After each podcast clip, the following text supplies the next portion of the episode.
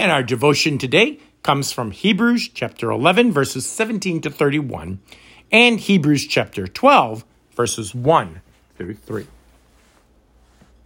By faith, Abram, when Abraham, when he was tested, offered up Isaac, who he had received. The promise was, in fact, an act of offering up his only son, of whom it was said, Through Isaac shall your offspring be named. He considered that God was able to raise him from the dead, from which, figuratively speaking, he did receive him back.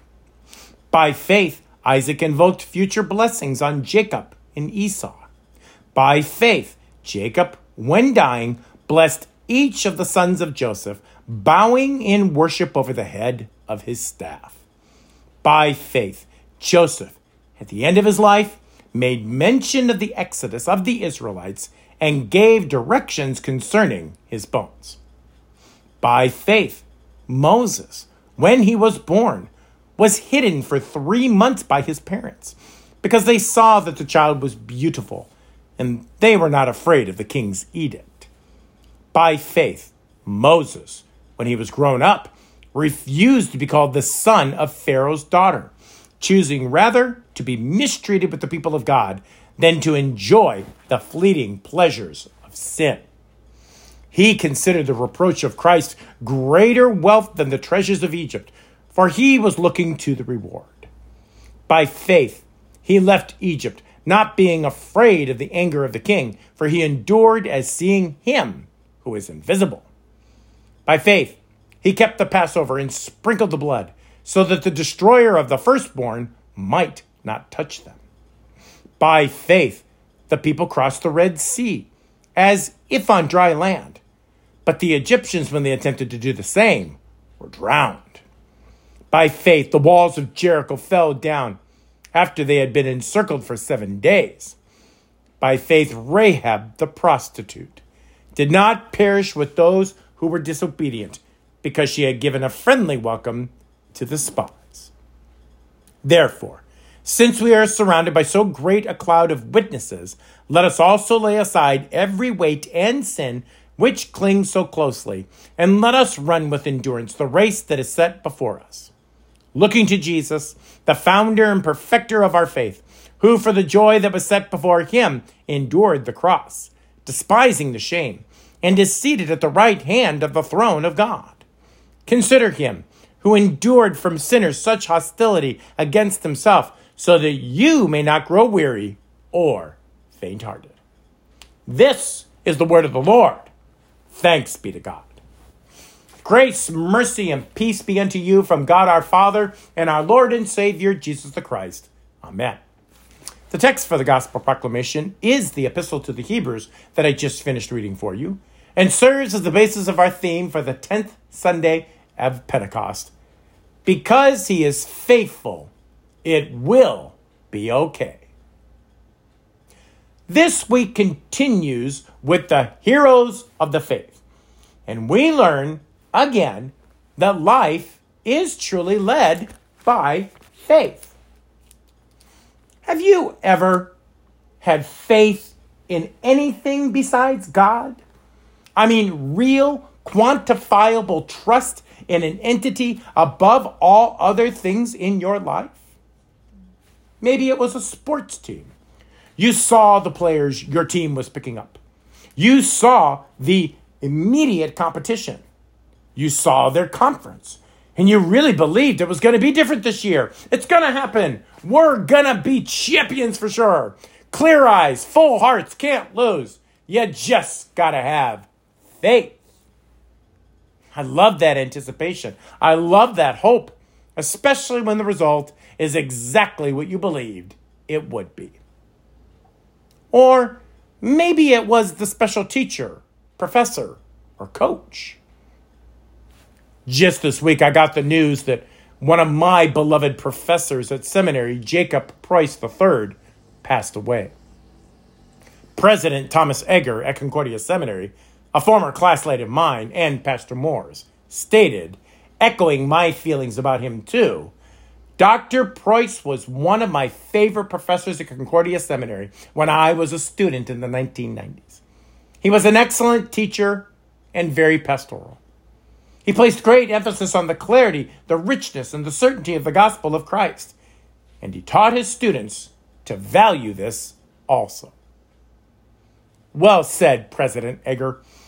And I can tell you from my perspective, all my classmates that had him like I did, and that I keep in contact with to this day, emulate that spirit because of his care and faithfulness to us in those days. Great coaches, teachers, scouting leaders, military mentors, and career counselors abound who are faithful in their calling. And if you were lucky enough to believe in them, you benefited from them and now become mentors yourself to the next generation, believing the very principles that got you there will help others succeed as well. Now, we know too well that these individuals were not perfect. Nobody is. We're all human, we say, and I always add, we are by nature sinful and unclean. So the mature amongst us are not surprised when they disappoint us. If we are shattered by that reality because our faith was so unflinching, we believed they would never do anything wrong, then we completely misunderstood what living by faith means. In that case, our hope for eternal salvation was misplaced, misdirected, and totally misapplied. I've seen this too many times with parishioners and pastors, especially the silver haired legendary ones that married us, baptized our babies, confirmed our kids, and now are even burying the ones we love. These pastors were such a staple in our lives we can't imagine life without them. Then they pass on or leave for district positions. And church just isn't church without them. So we find our way from church hoping to find another like him, or losing hope altogether and simply stop going to church at all. That is not living by faith. That is putting faith in that which cannot save nor has any permanence at all. The writer to the Hebrews exhorts us today to differentiate these types of faith so that we always have true faith that lives by faith in the only one who saves. Our first clue comes in the person and the work of Abraham. Here, scripture alludes to the fact that this was not the faithfulness of Abraham, rather, what he had faith in. Abraham didn't believe that God would reward his faithfulness and spare his child at the end. Abraham believed in God's power to raise his son Isaac from the dead. Genesis 22 14 makes this clear. Now, many modern translations miss this. Thankfully, we have the ancient Greek translation of the Old Testament that does not and shows us where our faith is really to be focused. Genesis 22 14 in the English Standard Version of the modern translation says, The Lord will provide, referring to the ram that replaced Isaac at the sacrifice. But that is a generous second step translation of the Hebrew word they translate as provide. The more wooden translation, which was done by the original first translation of the Hebrew into Greek centuries before Christ, is the Lord, he will be seen. Right here in Genesis, Abraham's faith is not his faithfulness, it is in God who will be seen. And since God was seen in the sacrifice he provided with the ram, we know that Christ, the Lamb of God, is the ultimate fulfillment of what the whole world would see to this day. That we live by faith in what Jesus did for us by dying on that cross that we see every time we worship. Do you see what I see? I see throngs of people flocking to the Christian schools this year because in us they see safety, truth, faithfulness. In a word, they see Jesus. And just like Abraham and Isaac, they see commissioned ministers that they can believe in because of what those ministers believe. They believe Jesus is the norm, source, and basis of all we need. This year, we are particularly focused on safety on campus and accountability. You will notice that moving with a car across campus will be impossible during the school week. We have sturdy barriers that will protect our students from any vehicles moving at high speeds across the campus, anywhere the students may be. But our faith is not in our barriers for our ultimate protection. We are enacting faithful code of accountability so students and staff alike will be ready to take on real responsibility that the world needs more than ever in a culture that takes no responsibility for mistakes they make every day. But our faith is not in our policies. We are exploring our opportunities to bring on Tim as our part time director of Christian outreach, a professional evangelist, if you will. But our faith is not in Tim's vast wealth of marketing expertise. Our faith is not in barriers, it is in the one who provides each and every child with their own holy angel who watches over their physical well being. Our faith is not in policies, it is in the one whose policy it is to take our failure to be accountable upon himself and make us new creations accountable only to Christ. No, our faith is not in Tim, as charming, talented, gregarious, and musical as he is. Our faith is in the one who sends his Holy Spirit to call, gather, and enlighten those who need a Savior from their sin. You know, I think a lot of people are losing faith in the goodness of people and the world in general. But there has been a subtle pushback on that overwhelming despair.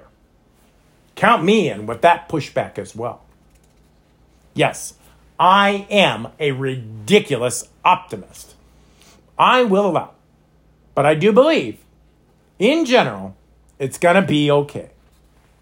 And let me tell you why I think that. I believe in youth, especially young families here at church and that I see in the community. And I believe they prophesy the hope for the future. And I believe they do that by getting married, having children, and getting them baptized and off to school. I believe that does not happen in a community that is replete with hope for the future. I mean, if it really is as bad as major media, the internet, and cultural pundits scream it is, why would anyone get married and start a family? So they give me hope where there otherwise might not be, which means y'all should have a legitimate hope for the future too. But that's not all that gives me hope. My neighbor put out a sign that said this simple phrase Everything's going to be okay. Sponsored by our local art community. So that means the most creative people in our community have hope as well. The ones who paint, sculpt, draw, and create art for the future generations to gaze upon and appreciate the beauty that still exists in this world. Why would they be creating if there's no hope for the future? That gives me hope, and it should you too. And finally, the other day I saw a posting that gave me hope for the future, even if the faith expressed was misplaced. It said, I have hope for the future because the universe is okay. And if it's not okay, it will be. I think this is one of the fundamental ways we should look at our Lord. Yes, their faith is misplaced in the universe rather than the one who created the universe, but the concept is still true. Because whether it was Abraham walking up a mountain to sacrifice his son, whether it was Moses watching his kinsmen be whipped by Egyptian overlords, whether it was having to travel through deserts and seas on foot, and whether it was Rahab forced to live as a prostitute, we can all agree none of that in any way, shape, or form is okay. But we believe in the one who can make it okay eternally, whether we are faithful or not, because he is faithful, it will be okay. Amen.